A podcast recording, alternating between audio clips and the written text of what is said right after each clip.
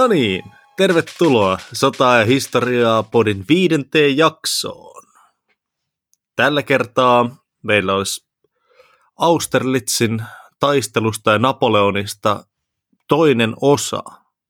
Eli neljännessä jaksossa, eli ensimmäisessä tämän sarjan osassa, käytiin läpi, miten köyhän korsikalaisen perheen Vesasta, eli Napoleon Bonapartesta, tuli Euroopan sen aikaisen mahtavimman valtion, eli Ranskan, ensimmäinen konsuli ja yksinvaltias, niin kuin sotilasdiktaattori. Ja sitten tässä nyt niin kuin toisessa jaksossa me tullaan käymään sitten se niin kuin, itse Austerlitzin taistelu ja kaikki, mikä siihen oikeastaan johti. Niin kuin miten se shakkipeli siinä ennen sitä taistelua ja taistelun aikana meni ja minkä takia Austerlitzin taistelu on tämmöisen Napoleonin aikaisen sodankäynnin ehkä hienoin voitto. Ja yksi tyylipuhtaimpia voittoja oikeastaan, mitä on niin kuin sodankäynnin historiassa tullut, varmaan niin kuin siellä top 10. Ja kuten aina, täällä ollaan mikin tällä puolella meikäläinen, eli Vikke Valtanen, ja tuolla 2000 kilometrin päässä ystäväni Ville Remaala.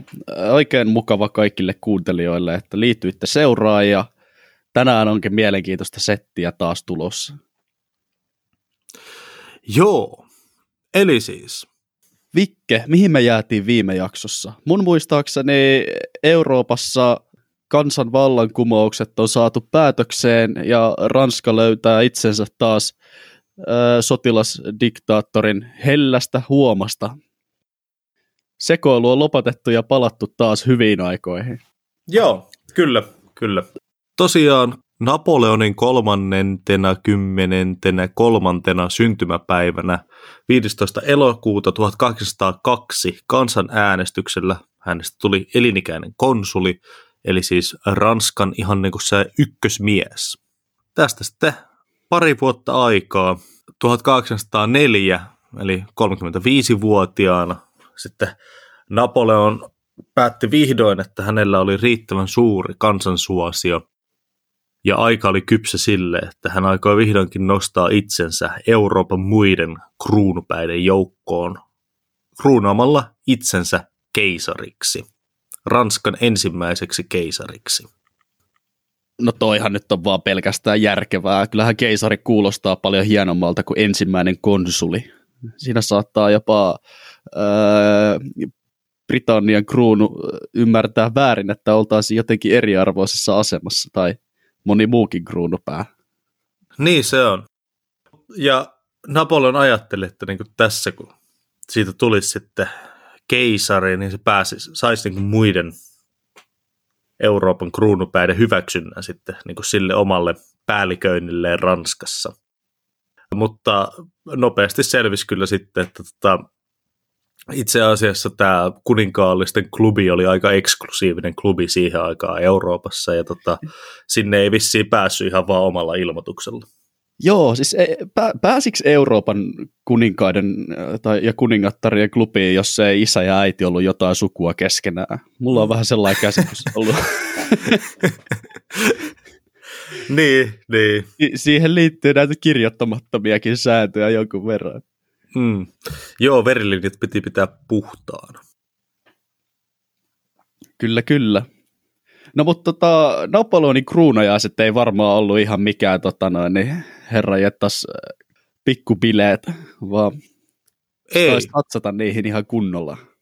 Ei, tosiaan Napoleon päätti, että näistä tulee Euroopan hienoimmat kruunajaiset. 12 000 ihmistä oli kutsuttu paikalle, kaikki jotka oli jo mitään Euroopassa siihen aikaan, koska nyt oli niinku se harvinainen rauhan aika Napoleonin hallitsijakaudella.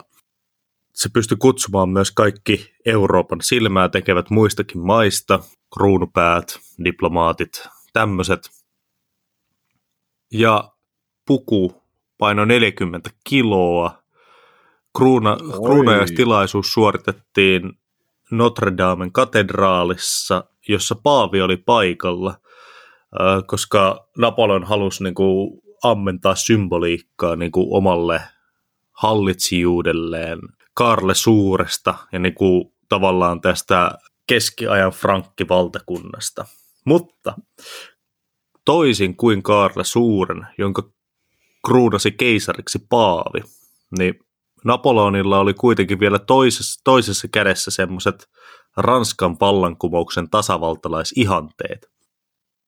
Joten, ja Napoleonilla oli ollut muutenkin jo aika paljon erimielisyyksiä kirkon kanssa, niin se ei nyt käynyt sitten kuulonkaan, että joku kirkon edustaja kruunaa Ranskan keisarin, koska Ranskan keisari ei hallinnut Jumalan, vaan kansan armosta, niin kuin näille tasavaltalaisperiaatteille vähän niin kuin nojaille, mikä on siinä mielessä aika ironista sitten tietenkin, että eihän tässä nyt niin kuin mistään tasavallasta enää ollut todellakaan kysymys, kun keisaria ollaan kruunaamassa. Ja keisari ja tasavalta menee vähän ristiin, mutta sinänsä tosi mielenkiintoista ja progressiivista, että se ei ole tämä niin kuin paavi, joka toimii ikään kuin Jumalan välikappaleena ja sitten sen jonkun pyhän öljyn kautta ratifioi sen monarkin vähän niin kuin Jumalan asettamaan rooliin hallitsijaksi niin kuin monissa muissa maissa, vaan tässä oli nimenomaan tämä tällainen, kuten sanoin, että ei Jumalan vaan kansan armosta idea. Jep.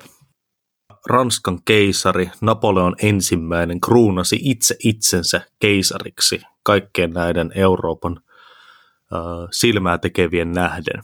Tämän jälkeen itse kruunasi vaimonsa Ranskan ensimmäiseksi keisarinnaksi. Kyllä. Ja siitä huolimatta, että Napoleon nyt kruunasi itsensä keisariksi ja lähti tähän tällaiseen niin kuin tosi keskitetyn vallan kaavaan mukaan, mikä oli silloin Euroopassa vielä ihan voimissaan, niin olihan hän myös niin systeemin kannalta aikamoinen kapinallinen ja vaarallinen henkilö, että jotenkin hän onnistui kruunaamaan itsensä keisariksi pesemättä käsiään kokonaan siitä vallankumouksen aatteesta ja tästä että niinku sen kansansuosion kautta tulee se oikeutus valtaan, eikä jonkun Jumalan. No, nyt sitten 1804 Napoleon 35-vuotias keisari, nuori, fiksu, kokenut hallitsija. Me ollaan niin kuin tässä yhden jakson verran jo käsitelty sitä, että niin kuin miten se on tähän päässyt kaikkiin koettelemusten kautta. Niin pitäisi varmaan puhua sitten hetki, että millainen Napoleon oli sitten niin kuin hallitsijana ja ihmisenä. Joo, meillä on nyt jo niin kuin ihan kiva käsitys siitä, että miten tähän tilanteeseen päädyttiin, mutta nyt kun on duunipaikka varmistunut, niin miten se itse työnteko sitten Ranskan keisarina? No, Napoleon muistuttaa ainakin minulle tosi paljon Rooman kuuluisaa keisaria Julius Caesaria siinä mielessä, että kirjeiden kirjoittaminen oli hänelle jonkinlainen pakkomielle, tai ehkä se pakkomielle liittyi tällaiseen mikrojohtamiseen. Napoleon nimittäin kirjoitti tällaisia virallisia kirjeitä elinaikanaan yli 80 000. Hänen päivärytmistään lyhyesti voisi sanoa, että Bona meni aikaisin nukkumaan, yleensä jo joskus 10-11 aikaa. Hän oli hyvin taikauskoinen. Tässä oli sellainen mielenkiintoinen kuriositeetti, että hän muun muassa uskoi ensimmäisen vaimonsa tuovan onnea, jonka takia on myös teorisoitu, että hän piti siitä ensimmäisestä vaimostaan niin kovasti kiinni ja säilytti hänet lähipiirissään, vaikka sitten tietenkin petti häntä joka kulmassa. Tässä niinku se mielenkiintoisuus siis ennen kaikkea liittyy siihen, että Napoleon ei voinut saada ensimmäisen vaimonsa kanssa lapsia, mikä tämän ajan monarkille nyt on niinku selkeä indikaattori sitten siitä, että akka vaihtoon ja sassiin. ja asiasta ei puhuta sen enempää. Niin, ja sehän oli vielä aikoinaan iso skandaali senkin takia, että tämä Josephine, tämä ensimmäinen vaimo, niin se oli myös vanhempi kuin Napoleon, mikä oli niin kuin siihen aikaan hyvin harvinaista tietenkin, koska oli yleensä käytäntönä, että niin kuin vanhemmat miehet menee huomattavasti nuorempien naisten kanssa naimisiin. Mitäs muuta? Lisäksi, no tietenkin yksinvaltiaan pestin mukana tulee vähän niin kuin halusit tai et, tämä vainoharhaisuus siitä, että pitää olla koko ajan varullaan. Napoleonikin yritettiin murhata moneen otteeseen ja välillä se oli aika pienestä kiinni, oikeastaan ihan tuurista kiinni, ettei siinä onnistuttu. Joo, ja siinähän oli kokonainen valtava valtakunta hallittavana, mutta toisaalta kyllä siinä niinku kaikilla suurmiehillä, niin kuin puhuttiin jo viime jaksossa, niin imago ja propaganda, ne on ollut suuressa roolissa. Ja yksi mielenkiintoinen niin kuin tavallaan kuriositeetti, mikä voitaisiin nostaa esille tässä, niin on sitten myös toi niin kuin Napoleonin imago naisten miehenä, mikä on hyvin mielenkiintoinen. Naisten miehenä. Meillä oli viime jaksossa puhetta siitä, että ei paljon naiset olleet ainakaan nuoresta Napoleonista kiinnostuneita. Se oli vähän sellainen hiljainen hiisu, joka vietti aikaansa lähinnä kirjastossa opiskellen sotahistoriaa ja muita asioita. Musta tuntuu, että tämä on jossain määrin usein niin kuin monillekin tällaisille itsevaltaisille hallitsijoille semmoinen yhdistävä tekijä, että ne on ollut nuorempana sellaisia aika ujoja lukutoukkia ja sitten myöhemmin, kun sitä valtaa on saatu ja sitä naishuomiota on saatu, niin sitten se on niinku pitänyt tavallaan vähän kompensoida sitä, kun teininä ei tytöt tykännyt, niin aikuisiällä niinku luodaan semmoinen voimakkaan miehen bravado, että niinku naisia riittää joka sormelle ja silleen. Esimerkiksi niinku Pohjois-Korean tämä nykyinen johtaja, niin sehän kuuluu myös samaan kategoriaan, että eihän se nyt miltään supermallilta näytä, mutta jos katsotaan niin kuin julkisuuskuvaa, niin kuin mitä pohjoiskorealaiset yrittää lähettää, niin kyllähän siellä on monesti niin kuin nuoria naisia sen ympärillä. Joo, ja muutenkin miesjohtajista ihan nykypäivänäkin niin tulisi mieleen esimerkiksi tämä Vladimir Putin ja sen tällainen strongman-kuva, jota siitä on kovasti rakenneltu, että eihän ne niin kuin mitään sattumia ole, että Putinista kiertää kuvia ratsastamassa hevosella paidatta metsästysreissuillaan. Et se ajatus jostain tällaisesta miehisestä miehestä, mitä se nyt ikinä tarkoittaakaan, niin on ihan edelleenkin merkityksellinen. Mutta voin vaan kuvitella, että kuinka paljon suuremmassa roolissa tällaiset asiat oli sitten joskus siinä 1700- ja 1800-luvun taitteessa, missä valtapelin ylipäätänsäkin oli jaettu vaan tietylle pienelle piirille, jossa aateliset sitten päättivät asioista ja sodista ja rauhoista, ja siellä on varmaan tämä tällainen imago-asiat ollut vielä suuremmassa roolissa kuin nykypäivänä. Joo, tosiaan. No, nyt ollaan niin kuin saatu vähän kuvaan työnarkomaanista Napoleonista, joka sitten yrittää luoda itsestään tämmöistä suuren pelimiehen kuvaa, ja joka on nyt kruunannut itse itsensä Ranskan ensimmäiseksi keisariksi. No, tämä ei nyt tietenkään sitten oikein sovi kaikille. Nimellisesti siis nyt muille Euroopan kuninkaallisille. Britit aloittaa 1804 uuden liittokunnan Ranskaa vastaan. Tässä kohtaahan on siis muutama liittokunta jo niin kuin sotinut Ranskaa vastaan, koska Ranskan vallankumouksen ajatukset nähtiin suorana uhkana kaikissa Euroopan kuningashuoneissa niin kuin kuninkaallisten asemalle tässä sosiaalisen hierarkian huipulla. Luonnollisesti. Ja mikä siinä, jos ei se ole onnistunut aikaisemmilla kerralla, niin ei muuta kuin uutta yritystä ja sitten vaan nimetään, laitetaan siihen liittokunnan perään se numero, että monesko yritys on menossa. Niin, kyllä se ennen pitkään onnistuu. Kyllä se ennen pitkään onnistuu.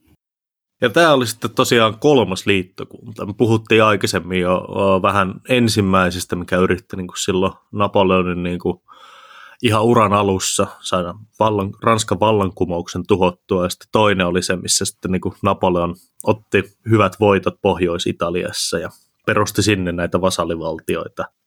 Ja nyt on kolmas. Kolmas tosiaan tulilla. Kolmas kerta toden sanoo. Ei voi mennä mönkään. Niinpä. Tällä kertaa siis tosiaan, niin kuin aina, vanha ystävä Britannia, joka siellä kanaalin takaa huutelee ja päälliköi nyt maailman meriä.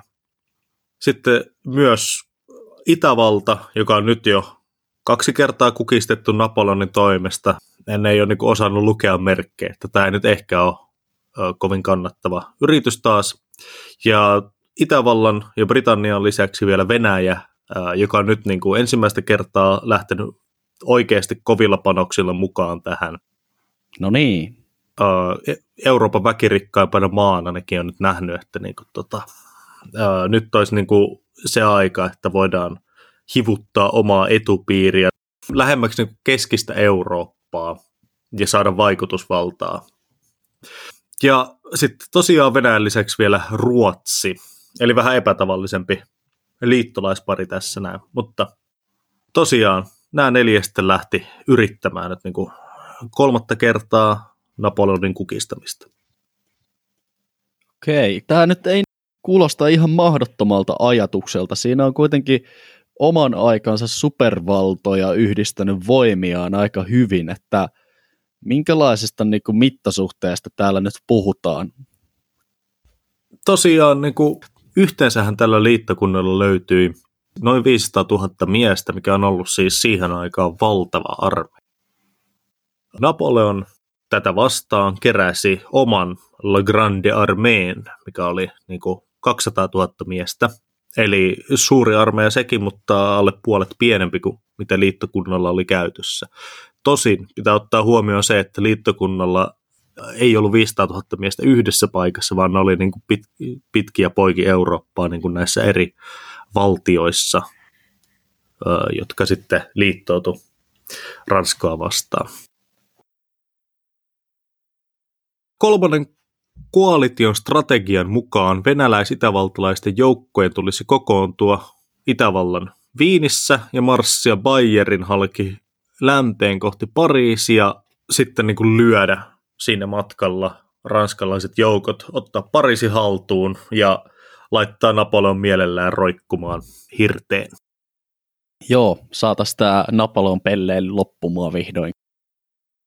Että ei vaan niin kuin esimerkiksi ihmisille synny sellaista virheellistä käsitystä siitä, että kansan armosta nyt voitaisiin yhtään mitään keisareita nimittää. Niin, kyllä. Joo, no sehän kuulostaa ihan hyvältä suunnitelmalta. Mitäs sitten Napoleon? Ei kai oman aikansa strateginen nero lähde tällaiseen jättisotaan ilman suunnitelmaa? No ei tietenkään. Kyllähän Napoleonilla oli suunnitelma, mutta tosin se kohdistui enemmän niin kuin brittien saaria kohti. Et tässä kohtaa nyt ollaan kuitenkin muutama vuosi rauhaa saatu nauttia. Napoleon on tehnyt suuria uudistuksia omassa valtakunnassaan. Ja se on päättänyt nyt, että jos britit lähtee vielä kerran tähän hommaan mukaan, niin on tullut aika mennä sinne saarille ja näyttää niille viheliäisille teenjuojille vihdoinkin, että missä kaapin paikka seisoo. Joo, mutta eikö siinä ole kanaali välissä? Ja Kanaalitunnelia ei käsittääkseni oltu vielä rakennettu. Kyllä, näin on. Ja tämän takia Napoleon rakennutti massiivisen laivaston yhteensä 33 sotalaivaa. Joista osa oli... tai suurikin osa oli espanjalaisia. Joo, josta suurikin osa oli espanjalaisia sotalaivoja. Ja tällä sitten Napoleon ajatteli, että lyödään ensin brittien laivasto ja sitten kuljetetaan omat joukot kanaalin yli sinne Englantiin ja maasodassa lyödään britit lopullisesti niin kuin siellä kanaalin toisella puolella.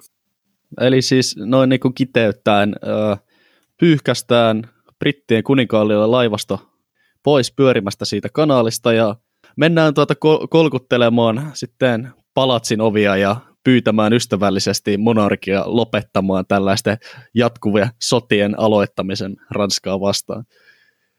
Joo, eli täysin vedenpitävä suunnitelma, mutta briteillä oli totta kai tässä kohtaa maailman meriherroina niin vähän sanottavaa tähän. Britit oli kerännyt oman laivaston, 27 laivaa, jota komensi legendaarinen brittikomentaja Amiraali Nelson. Oi, tästä mäkin olen kuullut. Amiraali Nelsonhan oli tunnettu Briteissä ja suurena sotasankkarina ja niin kuin merien ehkä pätevimpänä laivastoupseerina. Se oli ollut piikki Napoleonin lihassa jo niin kuin ihan sieltä vallankumouksen alkuajoilta lähtien ja oli ollut hätyyttelemässä Napoleonia muun muassa Egyptin sotaretkellä ja upottanut tämän laivaston sitten sinne Niilin edustalle. Tosin Napoleonhan ei tietenkään itse, kun ei ollut meriupseeri, niin ei sitten komentanut tätä omaa laivastoa, vaan tähän oli laitettu sitten sellainen kaveri kuin amiraali Villévy, joka oli myös itse asiassa taistellut Nelsonia vastaan jo aikaisemmin, mutta hävinnyt siinä kohtaa. Okei, eli tämä on tällainen arkkivihollisten uudelleen kohtaaminen. Kyllä, jotakuinkin. Tässä on just tällainen klassinen tarina, että niinku toisella on suurempi laivasto, mutta amiraali Nelsonilla totta kai sillä on omat todella pätevät upseerinsa ja kokeneet merimiehet, jotka on karaistuneet viimeiset 10 vuotta kaikissa merille käydyissä sodissa. Kun taas ranskalaisilla kokemattomat meriupseerit, kokemattomat miehistöt, mutta enemmän laivoja. Niin, no on ranskalaisilla varmasti paljon kokemusta siitä, kuinka saadaan briteiltä turpaan ja menetetään omaa laivasta. Mutta, joo, no varmasti ihan pätevää jengiä sielläkin. Miten siinä sitten kävi? Löysikö ne laivastot toisiaan?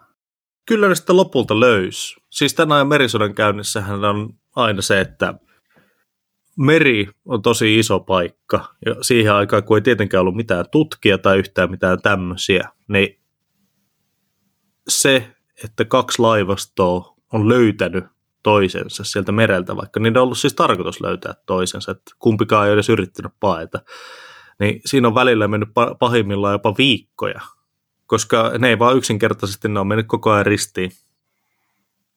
Niin, siis ihan mahdollista sellainen tilanne, jossa kumpikin osapuoli haluaa taistella, mutta taistelua ei synny, kun ei vaan kerta kaikkiaan löydetä toisiaan. Tosiaan, laivastot löysi sitten toisensa Trafalgarin niemen edustalla 21. lokakuuta 1805. Ja tunnetaan siis myöhemmin Trafalgarin taisteluna.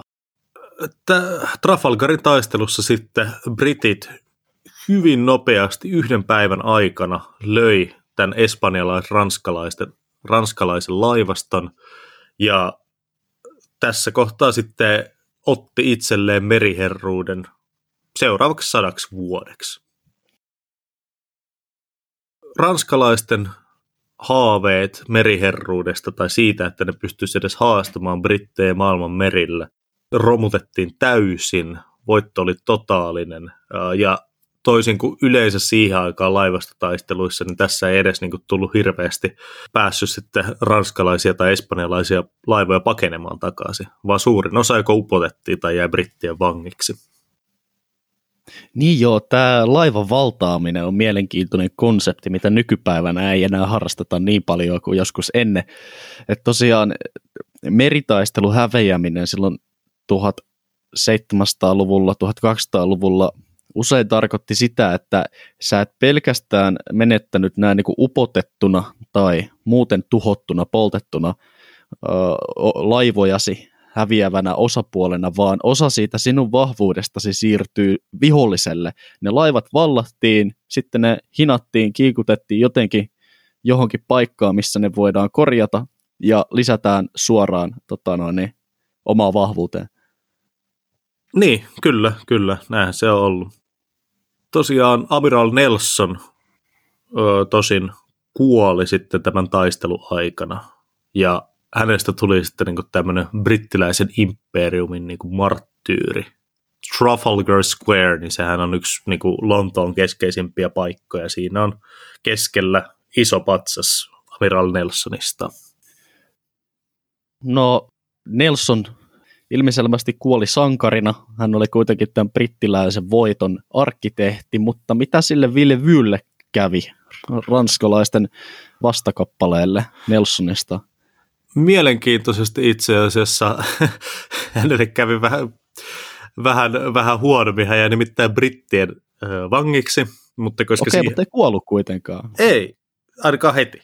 Koska siihen aikaan sotiminenhan oli herrasmiesten hommaa, ja aateliset, niin kuin, ne kohteli toisiaan niin kuin aatelisten kuuluukin, niin se vietti siellä sitten vuoden verran mukavan loman Lontoossa, ja lähetettiin sitten takaisin Ranskaan vuoden päästä, ja kun se oli matkalla satamasta kohti Pariisia, se pysähtyi majatalossa nukkumaan yön, ja se löydettiin sitten seuraavana aamuna kuolleena sille, että sillä oli 6 pistohaavaa rinnassa.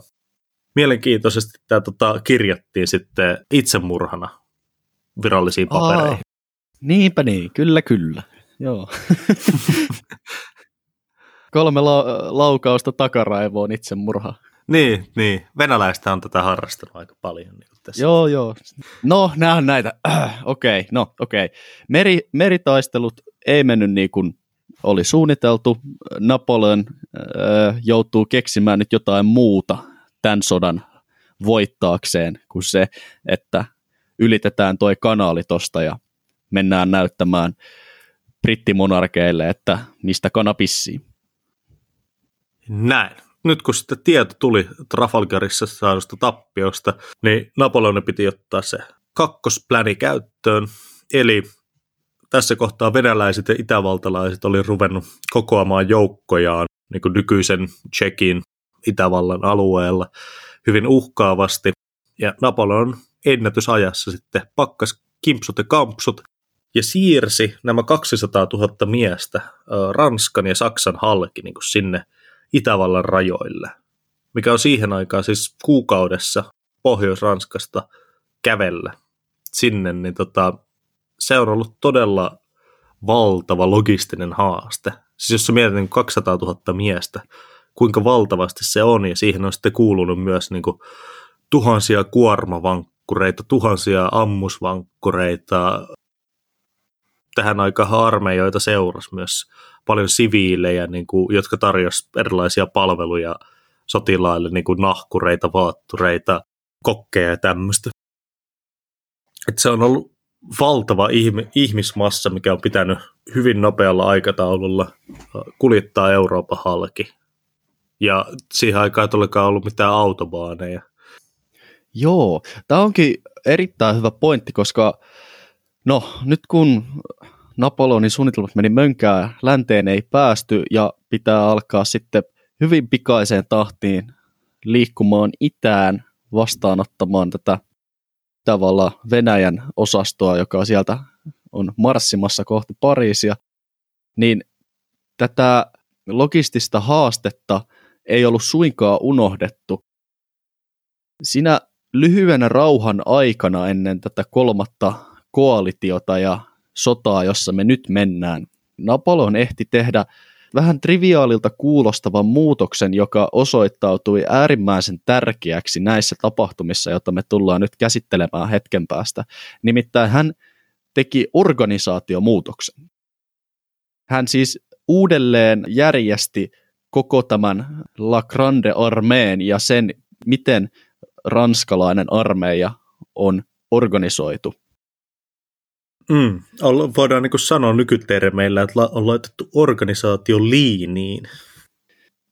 Esimerkiksi voisin viitata minua viisaampaan lähteeseen, eli Mark T. Gergesin kirjaan 1805 Ulm ja Austerlitz, jossa kuvataan tämän organisaatiouudistuksen vaikutuksia seuraavalla tavalla. Napoleonin armeijakuntarakenne antoi suurelle armadalle mahdollisuuden käyttää useita hajautettuja toimintalinjoja nopeuden, joustavuuden ja kestävyyden lisäämiseksi. Ensinnäkin Napoleonin joukot saattoivat marssia hajallaan olevilla teillä, sallia ranskalaisten liikkua noin 30 kilometriä päivässä Ranskassa ja 20 kilometriä päivässä Rainin ylityksen jälkeen. Tästä päinvastoin liittolaiset, eli siis itävaltalaiset ja venäläiset, kamppailivat liikkumalla 10 kilometriä päivässä koko kampanjan ajan. Toiseksi ylittäessään Rainin Napoleonin joukot pystyivät äkillisesti siirtämään hyökkäyksensä pääpainon pohjoiseen ympäröimään Weltmarschallleutnant Karl Mack von Leiberichin Ulmissa. Tahtoo sanoa, että tässä organisaation muutoksessa oli avain siihen, että Napoleon pystyi liikkumalla nopeammin kuin vihollinen jälleen kerran tekemään semmoisen manööverivoiton.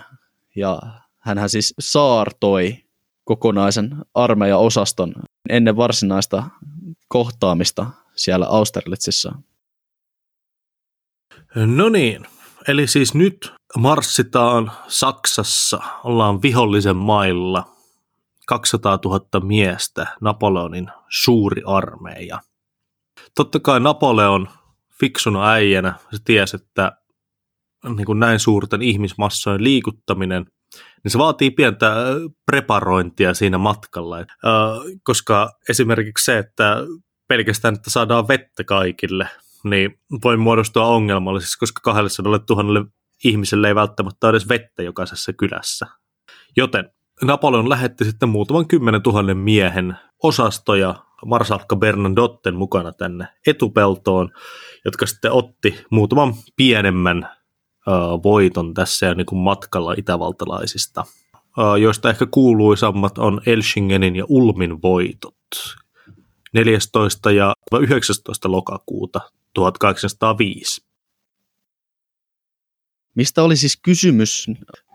Heti tässä sodan alkuvaiheessa eräs itävaltalaiskomentaja, generaali Mack von Leiberich, oli näitä kolmannen koalitin pääjoukkoa edellä täällä Vienan länsipuolella. Siinä oli ajatuksena se, että mennään lyömään tämä Ranskan vasallivaltio Baijeri pois sodasta ennen kuin Napoleonin pääjoukot saapuu Pohjois-Ranskasta. Ja luotettiin siihen, että enää Ranska pysty siirtämään niin valtavaa joukkoa niin nopeasti sinne. Niin kuin just sanottiin, että se on logistinen haaste ja ymmärrettiin, että ei sen edes pitäisi olla mahdollista siinä ajassa. No, mahdollistahan se oli tämän nerokkaan armeijakuntauudistuksen ansiosta. Nimittäin Ulmin kaupungin lähistöllä noin 72 000 miehen kokoinen von Leiberichin armeija suoritti useiden päivien ajan tällaista kissahiirileikkiä reagoiden Napoleonin flamboyantin kenraali Muratin johtamien nopeasti liikkuvien häirintäosastojen suorittamiin hyökkäyksiin. Eli Napoleon oli käskenyt sitomaan tätä Leiberichia mahdollisimman tehokkaasti kiinni ja pitämään se siellä paikoillaan. Nämä Muratin hyökkäykset toimi ihan pätevänä hidasteena ja hämäyksenä tälle Napoleonin suuren armeijan suorittamalle valtavalle saartoliikkeelle, jonka avulla sitten loppujen lopuksi von Leiberichin joukot eristettiin ja saarettiin kokonaan. Ja tässä vaiheessa Leiberich tajusi, että lisäjoukkojen saapumiset on vielä viikkojen matkojen päässä, eikä tässä ole oikeastaan mitään toivoa taistella vastaan, joten tällä yksinkertaisella kikalla saatiin liittoutuneiden kokonaisvoimaa merkittävästi heikennettyä ennen sitä varsinaista kohtaamista Austerlitzissa. Ja Napoleonin kannalta tässä ehdottomasti paras puoli oli se, että se ei edes maksanut hänelle miehissä juuri mitään, koska hänen ei tarvinnut käydä mitään ratkaisutaistelua, hän vaan pakotti Leiberichin antautumaan. Olet saarettu, peli ohi, tyyppinen tilanne. Joo, siinähän on kyllä käsittämättömän hieno esimerkki, niin kuin miten saavutetaan voitto periaatteessa uhraamatta yhtään omia resursseja. No, mutta tämä ei nyt tietenkään ollut sitä tarpeeksi siihen, että oltaisiin saatu niin kuin itävaltalaiset ja venäläiset luovuttamaan. Joo, ei. Suurin osa koalition sotilaista on vasta matkalla ja ei sitä nyt ihan ilman taistelua kehtaa sotaa lopettaa vielä. Tästä Ulmin ja Elchingenin voittojen jälkeen suhteellisen nopeasti Napoleon pääsi Baijerin vapauttamaan taas itävaltalaisten ikeestä ja valtasi Vienankin, eli itävaltalaisten pääkaupungin suhteellisen nopeasti. Tässä kohtaa itävaltalaiset ja venäläiset oli löytänyt toisensa nykyisen Tšekin alueella ja keräili siellä sitten voimia ratkaisevaa taistelua varten. Joo, ja nyt niin kun strategisessa mittakaavassa sota alkaa lähestyä kliimaksia. Napoleon on siis tilanteessa, jossa hän ymmärtää, että hän on saanut merkittävän pienen voiton siellä Ulmissa ja pitäisi keksiä joku tapa, jolla pystyttäisiin mahdollisimman tehokkaasti hyödyntämään tätä pientä voittoa, että saadaan se käännettyä suureksi voitoksi ja saadaan siitä sitten niin kuin sodan päättävä ratkaisu. Mihin Napoleon sitten päätyi, millä tavalla hän päätyi hyödyntämään tätä Ulmin voittoa, oli se, että nyt meidän pitää jollain tavalla houkutella tämä venäläis-itävaltalainen armeija ratkaisutaisteluun. Nyt mennään Austerlitsiin. Nyt aletaan puhua siitä itse päätapauksesta, johon oikeastaan edellinen jakso ja tämänkin jakso aloitus on rakentanut. Ja nyt aletaan puhumaan niin kuin nimenomaan Austerlitzista. Joo. Tästä lähtee se esileikki Austerlitzin taisteluun. Joo, kyllä. Napoleon kuitenkin tiesi, että jokainen päivä, mitä sitä taistelua ei käydä, niin se koko ajan sataa niin kuin itävaltalaisten ja venäläisten vaakakuppiin, koska ne saa kerättyä enemmän joukkoja. Ja sillä aikaa Napoleon on vieraalla maalla. Nyt piti siis aloittaa niin kuin jonkinnäköinen diplomaattinen peli, että saadaan ne sitten niin kuin oikeasti sellaiseen ratkaisevaan taisteluun. Ja Napoleon tässä kohtaa päätti, että paras tapa on luoda näille vastapuolen monarkeille semmoinen kuva, että nyt on niin kuin Napoleon heikoilla ja nyt on sitten se aika iskeä. Ootko lukenut tätä Tsun-tsun sodankäynnin taitoa? On itse asiassa. Muistatko sieltä sellaisen kuuluisen lausahduksen, kun että vaikuta heikolta, kun olet vahva ja vaikuta vahvalta, kun olet heikko? Kyllä, tämähän on niin kuin suora Tsun-tsun oppien käyttäminen niin kuin käytännössä. No millä tavalla Napoleon sitten niin kuin alkoi rakentamaan tätä vaikutelmaa siitä, että hän on heikossa asemassa ja hän itse asiassa ei halua taistella, vaikka se nyt oli nimenomaan hänen tavoitteensa? No, ovelana kettuna niin Napoleon kutsui itävaltalaisia ja venäläisiä diplomaatteja luoksensa ja alkoi neuvottelemaan rauhasta, käski miesten, jotka oli sitten siinä niin kuin hänen oman telttansa lähellä, niin kuin näyttää huonovointisilta, väsyneiltä, laittaa vähän niin kuin huonommat kledijut päälle ja olla niin kuin just antaa semmoinen vaikutelma, että ne on niin kuin ihan voimiensa äärirajoilla. Napoleon myös itse niin käyttäytyi hermostuneesti, yritti saada niin kuin anella rauhaa. No, vastapuolen liittoutuneet niin nieli tämän syötin koukkuineen päivineen.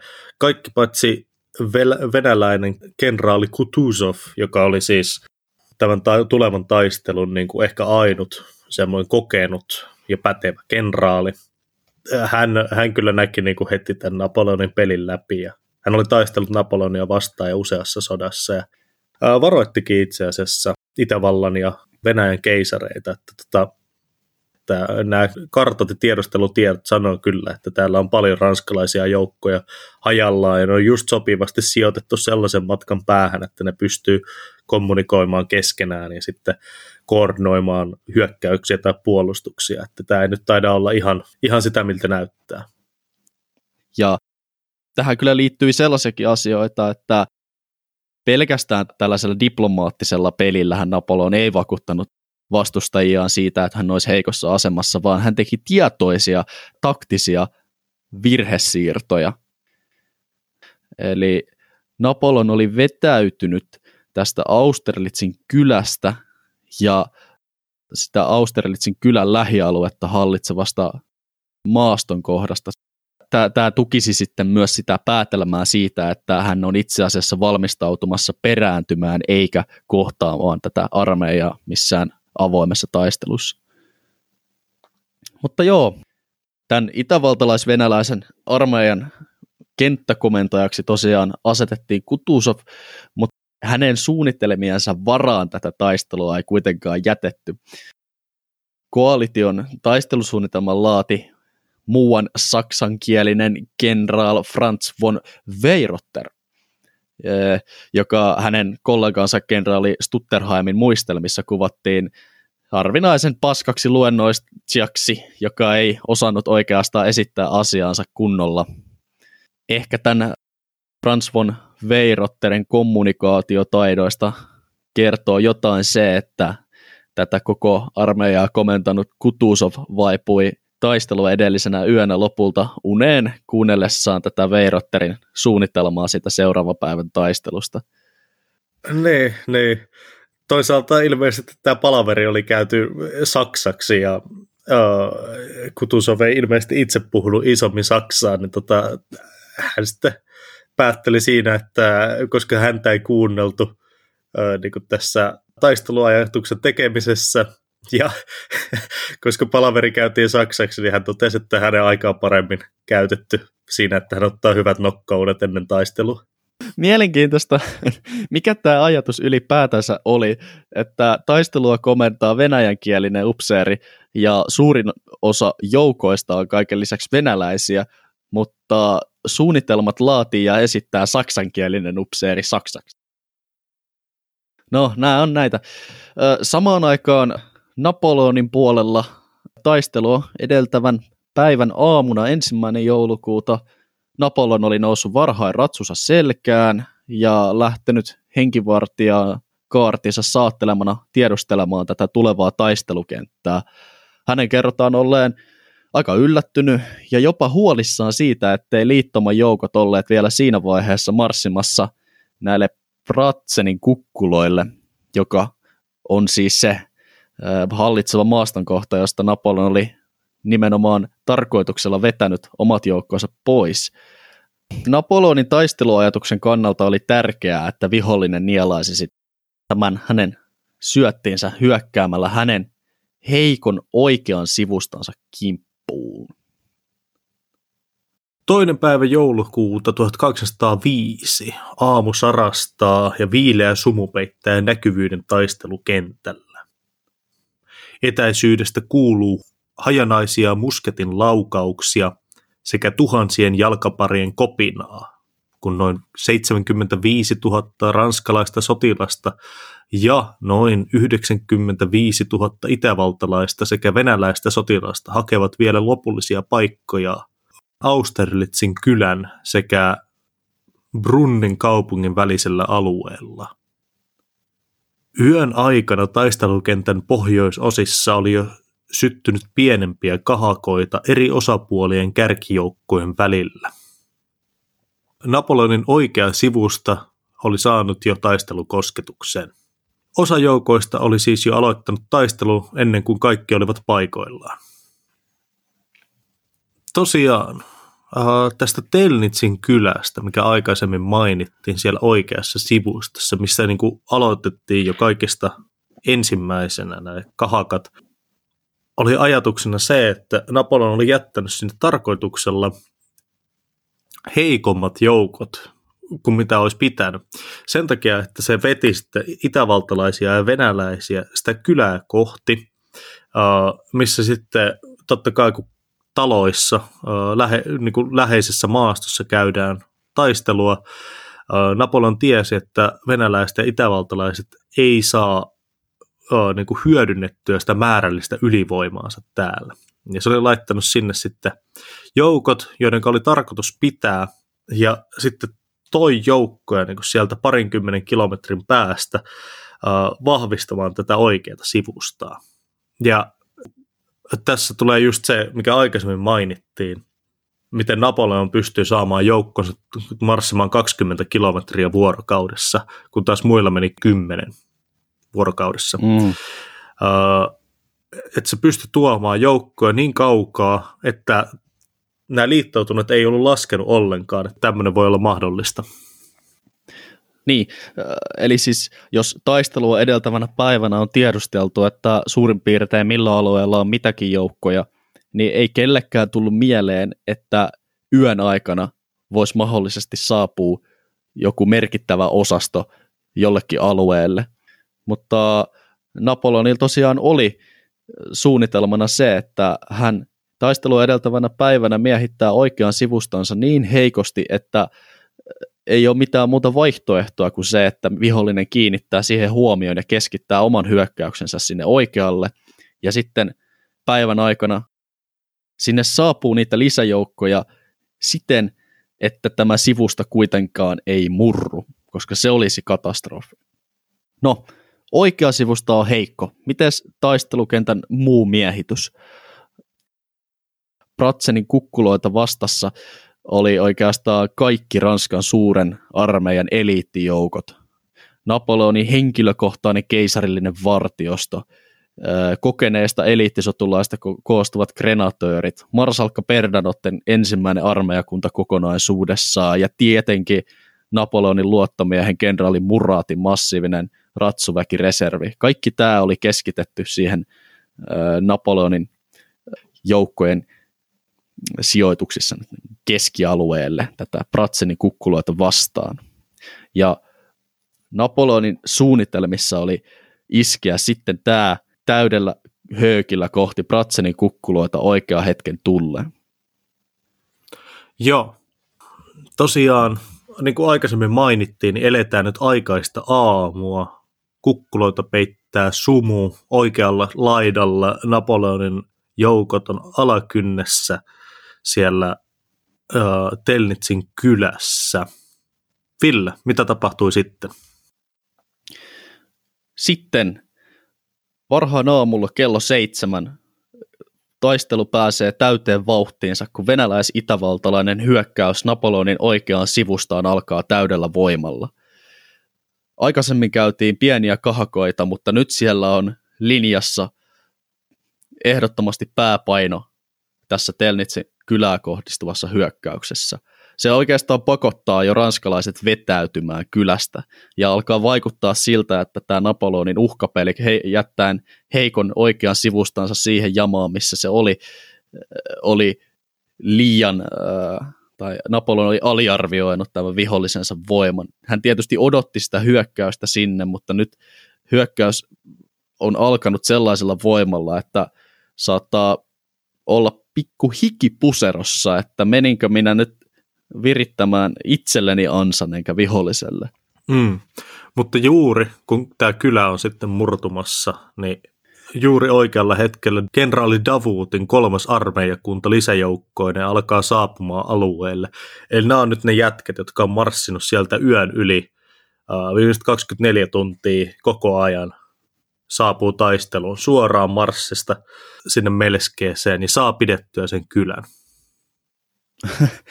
Ja voi vaan niinku yrittää miettiä, että kuinka rättiväsyneenä suoraan taisteluun siirtyminen niin varmasti vaikuttaa siihen, että mikä on sotilaiden kyky taistella. Mutta tosiaan Telnitsin kylä saadaan takaisin vallattua näiden Davoutin 3. armeijakunnan lisäjoukkojen avustuksella. Tilanne on edelleenkin kriittinen. Vihollisella on edelleenkin 2:1 ylivoima siellä Napoleonin oikeassa sivustassa, ja siellä linja kaikesta huolimatta pitää. No puhutaan hetki siitä Austerlitzin auringosta. Siis se onkin mielenkiintoinen pointti, että aamulla oli niin sankka sumu, ettei osapuolet oikeastaan varmasti nähneet, että missä joukot olivat. Eli Napoleon on voinut vaan arvailla, että kuinka suuri osasto siellä oikeassa sivustassa on ja kuinka suuri osasto siellä kukkulalla on. Ja hän tietysti toivoi, että vihollinen satsaisi sinne oikeaa sivustaan mahdollisimman paljon ja samaan aikaan toivoi ja luotti, että hänen miehensä sitä oikeaa sivustaa myös pitää. Mutta 8 asti oli mysteeri, että oliko se vihollinen nielassut Napoleonin syötin vai ei. Kello 8 aikoihin sitten kuitenkin aurinko alkaa puhkaisemaan tämän sumuverhon, joka on peittänyt taistelukentän. Ja Napoleon näkee vihdoin, että Pratzenin kukkulat siinä keskellä, mistä puhuttiin, mitkä on tämän suunnitelmansa ratkaiseva kohta, on nyt heikosti puolustettuna. Ja sieltä on vielä lähdössä jopa niitä olemassa olevia venäläisjoukkoja sinne oikeaan sivustaan kohti Telnitsin kylää. Nyt tulee siis Napoleonin aika iskeä keskustaan. Aikaisemmin puhuttiin tuosta Tsun-tsu sodankäynnin taidosta, mikä on siis tämä ikivanha kiinalainen sodankäynnin aakkoset oppikirja. Niin siellä on myös tällainen mielenkiintoinen neuvo, että älä koskaan häiritse vihollista, kun hän on tekemässä virhettä. Napoleon huomaa tämän peliliikkeen ja kylmän rauhallisesti odottaa. Kello 9. Napoleon käskee keskustansa liikkeelle. Oikeastaan Ranskan armeijan pelätyimmät eliittijoukot lähtee marssimaan kukkuloille ja viimeistään tässä vaiheessa liittoutuneille käy selväksi, että heidän suunnitelmansa ovat nyt menossa nopeata tahtia mönkään. Jep, ja tässä kohtaa liittoutuneilla tulee niinku paniikki. Nyt on niinku hallitseva maaston kohta ollaan menettämässä. Sinne isketään reservejä vähän joka puolelta ranskalaisia vastaan, mutta ranskalainen linja pitää. Kiihkeiden taisteluiden keskellä näyttää jo hetken siltä, että kuitenkin Napoleonin keskiosa, että ne on pikkuhiljaa, ne on niinku ottamassa askelia taaksepäin, että se venäläisten ja itävaltalaisten paine on liian suuri. Ja tässä kohtaa jälleen kerran Napoleon käskee ratsuväen kenraali Muratin, joka oli siis hänen tämmöinen lempi S-kortti, sinne keskelle hyökkäykseen kukkuloille, ja lopulta tämä ratsuväen rynnäkkö murtaa vihollisen keskiosan. Kyllä. Ja yhtäkkiä tilanne on muuttunut täysin. Vielä hetki sitten näytti siltä, että Napoleonin oikea sivusta murtuu ja vihollinen pääsee rynnimään sieltä oikea sivustan kautta koko Napoleonin linjan läpi. Mutta nyt liittoutuneet venäläis-itävaltalainen armeija löytää itsensä tilanteessa, jossa heidän joukot on katkaistu keskeltä kahtia. Siellä Telnitsin kylässä taistelevat venäläiset ja itävaltalaiset sotilaat ovat käytännössä siis saarrettu kukkuloiden ja kylän väliin. Ja vasemmassa sivustassa, jossa siis on koko taistelun ajan käyty omia kahakoitaan, jotka eivät vaan niin kuin näin taktisessa mielessä ole näytelleet yhtä merkittävää roolia kuin tämä keskusta ja se oikea laita, on myös murtumassa. Yhtäkkiä pöytä on täysin kääntynyt. Joo, tässä kohtaa sitten kun kommunikaatio ei kulkenut ja ei ollut näköhavaintoa enää niin kuin vasemman ja oikean laidan välillä, täysi paniikki rupeaa iskemään ja itävaltalaiset ja venäläiset rupeaa perääntymään. Osa yrittää Telnitsin kylästä jäätyneen Sachanin lammen yli, jonka jää rikotaan ranskalaisten tykistötulen toimesta, ja 1000 venäläissotilaat hukkuu hyiseen veteen. Vihollinen on nyt täysin lyöty, ja tässä vaiheessa taistelu alkaa olla taputeltu. Että yleensä siinä vaiheessa, kun suuret massat alkaa pakenemaan, ja menetetään se koheesio, ja menetetään se kyky johtaa joukkoja, niin siitä on enää vaikea nousta. Ja siinä kohtaa tulee myös suurimmat tappiot, että yleensä niin kuin tämän ajan sodan käynnissä niin se varsinainen ammuskelukohta, niin siinä tulee noin 15-25% niin kuin taistelun tappioista yleensä, ja sitten niin kuin 70% jopa tulee siinä, että kun joukot murtuu ja lähdetään pakenemaan. Joo, se on täysin totta. Tämä on pitänyt aina paikkansa ja pitää yhä tähän päivään paikkansa. Että antiikin ajoista asti suurimmat tappiot tulee siinä vaiheessa, kun jompikumpi osapuoli alkaa pakenemaan. Moderni esimerkki tästä voisi olla tämä Persianlahden sodan Highway of Death, eli kuoleman valtatie, jossa pakenevia Irakin kansalliskaartilaisia ja muita henkilöitä, osa myös siviileitä, tuhottiin tällaiselle valtatielle, kun Irakin armeija sekasorossa yritti perääntyä Kuwaitista sitten koalitiojoukkoja. Hmm. Näinhän se on. Tosiaan liittoutuneiden tappiot Austerlitzissa oli mittavia.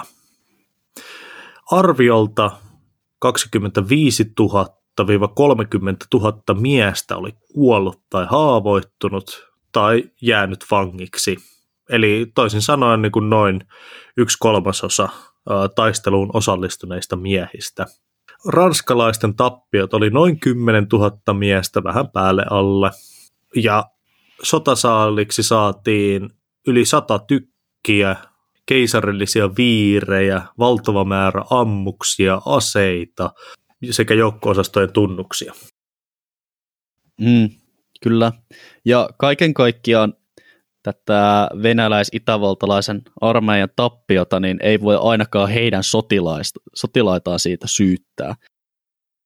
Kaikki tilanteet ja asianhaarat huomioon ottaen, niin oikeastaan kummankin osapuolen sotilaat taisteli erittäin urheasti ja erittäin hyvin. Venäläisten ja itävaltalaisten tämä taktiikat ja johtamistaito ja struktuuri oli paljon ala-arvoisempi, mitä tulee ranskalaisiin. No, taistelu on voitettu ja mitä tästä nyt niin kuin seurasi? Taisteluita on voitettu aikaisemminkin, mutta mikä teki Austerlitzista sitten niin kuin kaiken kaikkiaan niin merkityksellisen voiton? Hmm. No, me ollaan nyt käytetty 2 jaksoa niin kuin tämän taistelun läpikäymiseen, niin seurauksetkin tällä on ollut isot. Tosiaan niin kuin heti tämän taistelun jälkeen, niin ensinnäkin Itävalta oli menettänyt niin suuren osan sotavoimistaan, että ne ei enää yksinkertaisesti kyennyt sotimaan ilman Venäjän avustusta tämän jälkeen. Itävallan keisari Frans II kirjoitti aikalaisasiakirjoissa keisarinnalleen tähän tyyliin: tänään käytiin taistelu, joka ei mennyt kovin hyvin. Eli melko lakonisesti tätä totesi. Voihan sen näinkin sanoa. Heti taistelun jälkeen Itävalta pakotettiin Pressburgin rauhaan, jonka suurimpana juttuna oli se, että se lakkautti Pyhän saksalais-roomalaisen keisarikunnan, joka oli tässä kohtaa niin kuin ollut noin 1000 vuotta Euroopassa suuri valtatekijä politiikassa. Tämän lisäksi Itävallan alueita jaettiin muille ruhtinaille, niin kuin tässä Saksan alueella, ja Napoleon istutti tämän rauhan jälkimainingeissa yhden veljistää Hollannin kuninkaaksi ja toisen sitten Napolin kuninkaaksi. Tosiaan Napoleon siis sai tässä mahdollisuuden muuttaa Euroopan kuningashuoneiden kuninkaallisia oman mielensä mukaan, ja laittoi sitten, niin kuin aikaisemmin sanottiin, korsikalaisena klaanipäällikkönä omia sukulaisiaan tietenkin sinne valtaistuimelle. Ai, toi on kyllä uskomaton nöyryytys. Menee verilinjat ihan sekaisin. No, mä voisin semmoisen kysymyksen kyllä heittää, että kun pyhä saksalais-roomalainen keisarikunta lakkautettiin, niin millä se valtatyhjö sitten täyttyi? Mitä siihen tilalle tuli? Joo. No, tosiaan.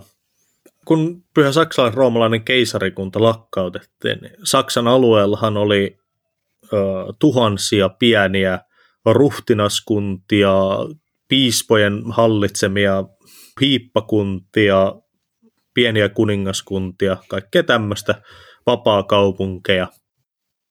Napoleon sitten päätti, että tätä tilkkutäkkiä pitää vähän yksinkertaistaa ja perusti läntiseen Saksaan Reinin liiton, mikä oli niin kuin tämmöinen ensimmäinen tavallaan saksalainen liittovaltio sitten. Oli niin kuin ehkä ensimmäinen semmoinen askel kohti yhdistynyttä Saksaa, mikä sitten tiedetään, niin 1900-luvun historiassa niin kuin yhdistynyt Saksahan oli se kaikista merkittävin tavallaan voimatekijä Euroopassa. Onko ihan överöintiä heittää ilmoille sellainen idea siitä, että alkusysäyksen tälle saksalaiselle nationalismille tuli itse asiassa Napoleonin toimista ja tämän Reinin liiton perustamisesta? No se voi olla ehkä vähän liian överöintiä, koska se ei ilmeisesti ollut hirveän, saksalaiset ei ollut itse hirveän innoissaan tästä Reinin liitosta. No tosiaan tämän Austerlitzin taistelun jälkeen Pressburgin rauha, niin tämä ei kestänyt ihan hirveän kauan, että jo vuoden päästä Napoleon joutui uuteen sotaan niin kuin Preussin ja Venäjän kanssa, mutta voidaan sanoa, että niin kuin Austerlitz oli Napoleonin uran lakipiste, koska tässä kohtaa niin kuin sen valta Euroopassa oli täysin kiistaton, niin sillä ei yksinkertaisesti ollut enää ketään haastajia. Nyt Preussin ja Venäjän sodissa, sitten niin kuin, eli neljännen liittokunnan sodissa, Napoleon rupeaa olemaan jo niin kuin selvästi iäkkäämpi. Sillä ei ole niin kuin enää samanlaista tuuria ja samanlaista niin kuin sellaista visiota, mitä sillä on ollut näissä aikaisemmissa taisteluissa. Että Napoleon saa vieläkin loistavia voittoja vihollisistaan, mutta sitten se ei ole enää samalla tavalla helppoa sillä. Ja se rupeaa tekemään niin kuin selviä strategisia virheitä esimerkiksi Puolan kampanjan aikana. Ja se niin kuin vedetään tavallaan sotimaan pois sieltä Länsi- ja Keski-Euroopan kentiltä, siis jossa se on ollut niin kuin todella ylivoimainen. Ja nyt tämän jälkeen, kun se joutuu sotimaan Itä-Euroopassa, niin siellä ei enää pädekään samat säännöt.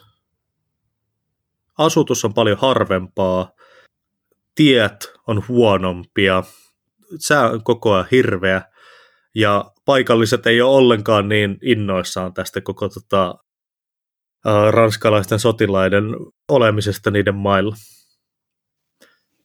Kyllä, eli voitaisiinko tämä tiivistää niin, että tämä oli viimeinen jakso, jossa Napoleoni näytteli se nuori ja karismaattinen Napoleon ja tämän jälkeen seuraavalla kaudella on näyttelijä vaihtunut ja harmaiden hiuksien määrä onkin kasvanut ja elopaino myös lisääntynyt. Ja pitää muistaa, että niin kuin Napoleonin menestyksen takana oli myös paljon todella kyvykkäitä kenraaleja ja adjutantteja, jotka sitten niin kuin toteutti sen käskyt. Ja jokaisessa suuressa taistelussa Austerlitzin jälkeen se on menettänyt vähintään yhden tärkeän hahmon omasta armeijastaan.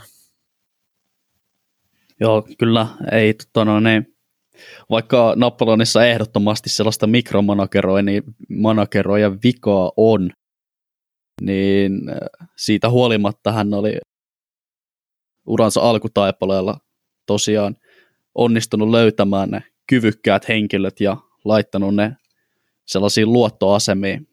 Ja yksin ei voi liputtaa Napoleonin onnistumisia, vaan se on ollut myös jokaisen miehen onnistuneen tehtävänsä suorittamisen ansiota.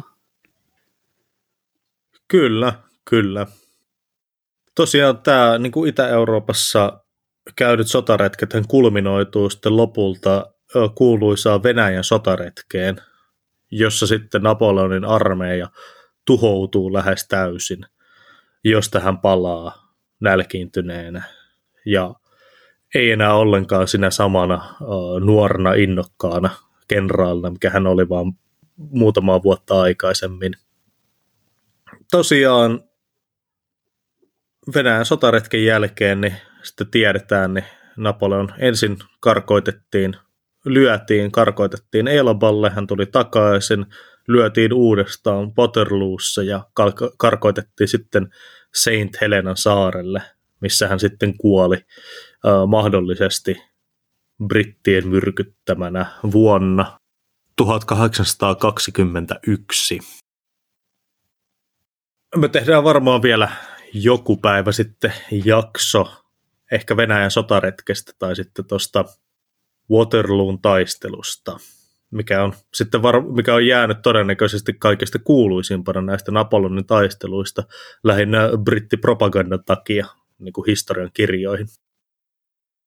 No, muita niin kuin ajatuksia, mitä voidaan heittää tästä Austerlitzin taistelusta sitten vielä, niin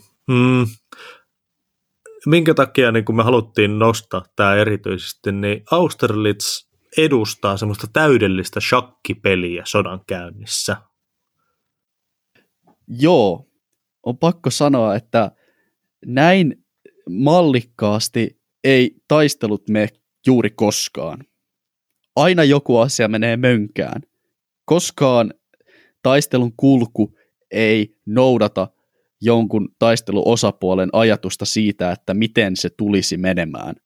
Mutta Austerlitz on se sellainen niin kuin jokaisen kenraalin märkä uni siinä mielessä, että hän tekee täysin nappiin menevän arvion siitä, miten vihollinen tulee toimimaan, ja hän rakentaa täysin vedenpitävän suunnitelman siinä mielessä, että se toteutuu sitten, tai se realisoituu, ja Napoleon ei tarvinnut kuin oikeastaan noudattaa omaa ajatustaan siitä, mitä hän haluaa tehdä voittaakseen tämän taistelun.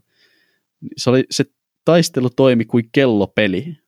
Asiat tapahtui juuri niin kuin Napoleon oli halunnut ja suunnitellut. Niin, monesti kun miettii kuitenkin historian suuria taisteluita, niin ne on ratkennut ne taistelut jostain melko sattumanvaraisestakin tai niin kuin hankalasti ennakoitavasta asiasta. No, esimerkiksi tulee heti mieleen totta kai niin kuin vaikka talvisota Suomen historiasta. Eihän sitä voinut ennakoida, että se tulee olemaan kylmin talvi 100 vuoteen. Niin. Niin ratkaisemana tekijänä oli joku asia, jota ei voinut suunnitella, vaan se vaan tapahtui. Tässä Austerlitzin taistelussa niin ratkaisevat tekijät oli kaikki enemmän tai vähemmän Napoleonilla tiedossa ja Napoleonin orkestroimia. No, Tsun-tsu myös itse sanoi, että kaikki sodankäynti perustuu hämäykseen. Tämä koko taistelu oli itse asiassa Napoleonin virittämä ansa. Se koko taistelu perustui hämäykseen. Ja siinä suoritettiin onnistuneita taktisia liikkeitä, manövereitä, siinä suoritettiin onnistunut propagandakampanja. Se oli niin kuin kaiken kaikkiaan kaunis suoritus, jos nyt tälleen voi taistelua kuvata ilman, että siitä tulee mitään kauhean vakavia moraalisia konnotaatioita. Kyllä, kyllä. No, noin. Eiköhän me ruveta olemaan tässä Austerlitzin saagan lopussa. Ville, mitä me voidaan oppia Austerlitzin taistelusta? Mä haluaisin tässä vaiheessa palata siihen viime jakson loppuun, jossa me listattiin 6 ominaisuutta tai tällaista syytä siitä, että mikä teki Napoleonista niin erityislaatuisen henkilön. Otetaan järjestyksessä. Ensimmäisenä me taidettiin mainita siellä propaganda. Miten se näkyi tässä Austerlitzissa? Sehän oli nimenomaan tätä Napoleonin poliittista ja diplomaattista peliä, jolla hän onnistui vakuuttamaan vastustajansa siitä, että hän oli heikko ja hän ei halunnut pyrkiä taisteluun. Kyllä, kyllä. Napoleon kävi niin kuin tässä kuitenkin sotaa 2 eri tasolla. Tavallaan, että hän kävi sitä niin kuin propagandasotaa ja sitten sitä niin kuin oikeaa sotaa koko ajan. Ja tämä näkyy myös siinä, että hän esimerkiksi, kun Trafalgarissa tuli takkiin, niin hän piti tiedon itsellään yli kuukauden. Että niin kuin tavallisella kansalla ei ollut edes mitään käsitystä siitä, että nyt ollaan hävitty taistelu, koska hän ajatteli, että se huonontaa moraalia. No, toisenahan meillä oli kyky inspiroida niin kuin näistä Napoleonin avaintekijöistä. Ja kyllähän se Napoleon, niin tässä kohtaa se oli jo keisari, yksi tai todennäköisesti Euroopan kuuluisin sotapäällikkö. Niin kyllähän se inspiroi miestä. Joo, siis tässä vaiheessa kyky inspiroida toteutuu ja oikeastaan riittää, että mies on paikalla taistelukentällä. Sotilaat on vakuuttuneita siitä, että Napoleon on voittamaton komentaja ja luottaa keisariinsa kuin kallioon. Menisivät varmaan helvetin porteille asti hänen perässään, mikä enemmän tai vähemmän toteutui sitten myöhemmin Venäjän sotaretkellä, mutta ei siitä sen enempää. Jep. Tosiaan urheus oli meidän 3. pointti, tai se nyt ei ehkä näy niin paljon enää tässä kohtaa, koska tavallaan Napoleon ei ole enää se nuori kenraali, joka johtaa yksittäistä osastoa etulinjasta, vaan nyt hän on niin kuin keisari ja keisarin pitää johtaa niin kuin koko sitä orkesteria. Urheus manifestoitui tässä tapauksessa tähän ranskalaiseen armeijaan ja sen jokaisen keskivertosotilaan toimintaa taistelukentällä. Jos mietitään vaikka sitä Austerlitzin taistelun Napoleonin oikeaa sivustaa, joka siis taisteli jostain taistelua edeltäneestä aamuyöstä pitkälle iltapäivään jatkuvasti enemmän tai vähemmän, jota vahvisti valmiiksi rättiväsyneet miehet ja silti hyvin taistelun kannalta kriittisesti, niin se oikea sivusta ei koskaan murtunut, siellä ei koskaan luovutettu ja se on pakko liputtaa yksinkertaisesti urheudeksi, siis sotilaiden urheudeksi.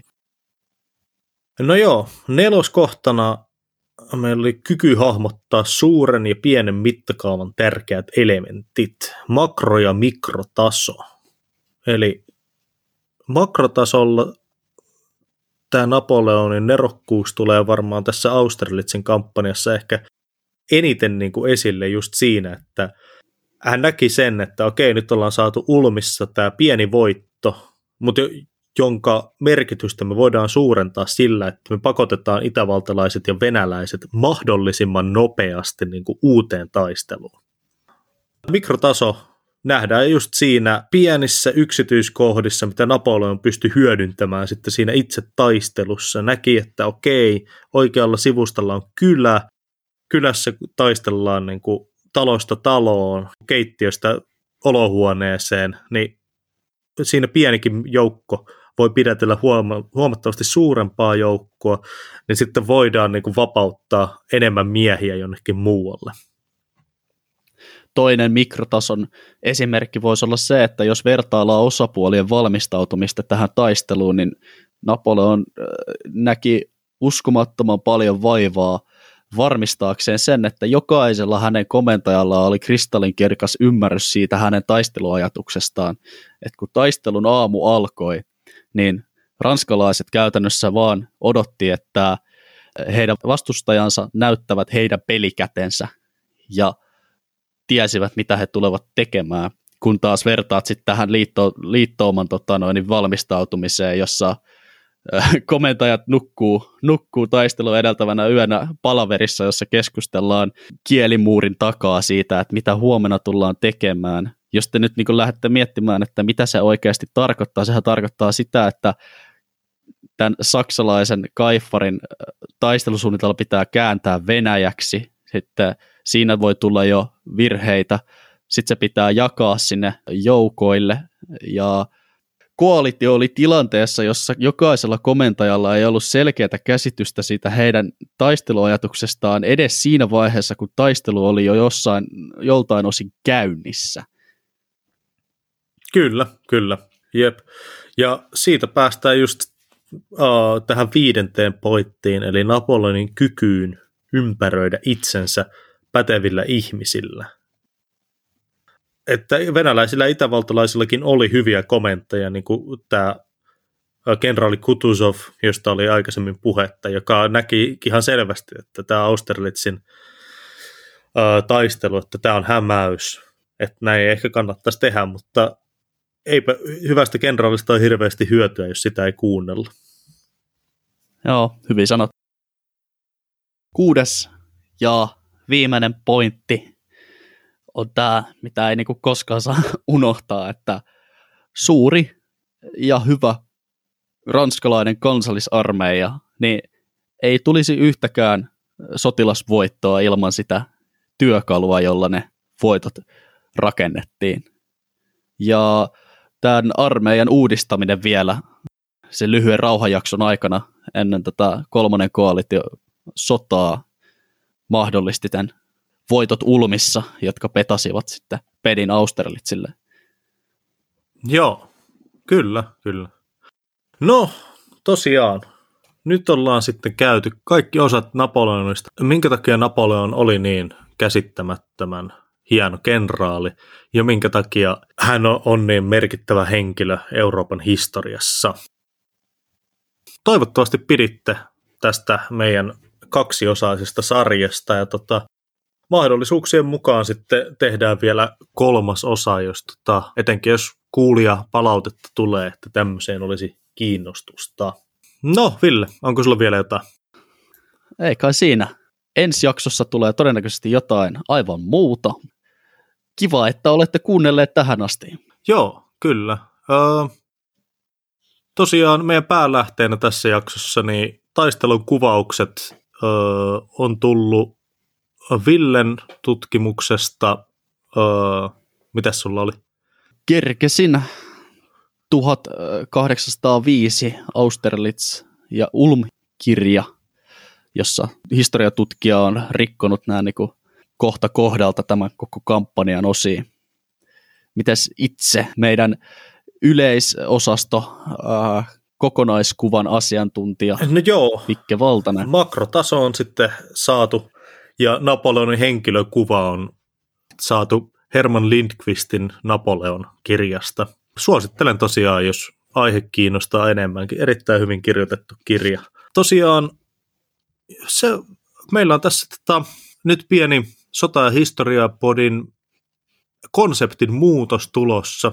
Ei nyt täydellisesti, mutta koska näihin jokaiseen tämmöiseen pitkään jaksoon, kun te saatte tunnin podcastia, niin meillä menee kaikkineensa niin kuin käsittelyyn, äänittämiseen ja tutkimuksen tekemiseen ja muuhun pieneen tilpehööriin, niin sanotaanko varmaan molemmilla niin kuin sellainen 15, varmaan 10-15 työtuntia niin kuin per tunti podcastia per mies. Joo, kyllä. Niin me ollaan nyt ajateltu, että me ruvetaan nyt tekemään niin kuin joka toinen viikko aina vähän lyhyempää jaksoa, semmoinen joku 15 minuutin mukava pieni pätkä, mitä voi kuunnella vaikka sitten kun kävelee perjantaina sinne kaljakauppaan ja sitten niin joka toinen viikko tämmöinen taas vähän syväluotaavampi ja vähän enemmän niin kuin, tutkimusta viemämpi pidempi pätkä. No tosiaan meidät tavoittaa mistä? Itse asiassa Instagramista vieläkin meidän pääasiallinen lähde. Facebook-sivut ovat vieläkin vähän työn alla. Sähköpostia saa laittaa. Joo, sähköpostia sota- ja historiaa @gmail.com. Kuulijapalautetta on aina mukava saada. Myös Instagramissa voi laittaa sinne DM:n puolelle. Ja viime jaksossa oli tosi siistiä, että tosi monet teistä oli jakanut meidän jakson niin kuin teidän Instagrameissa tai Facebookeissa tai missä vaan, niin kiitos paljon kaikille siitä ja arvostetaan tosi paljon joka ikistä jakoa, tykkäystä ja kuuntelukertaa. Eiköhän tässä ollut sitten sotaa ja historiaa podin tämänkertainen jakso. Joo, Tampere kiittää. Ja täältä Hollannin päädystäkin niin ensi viikkoon.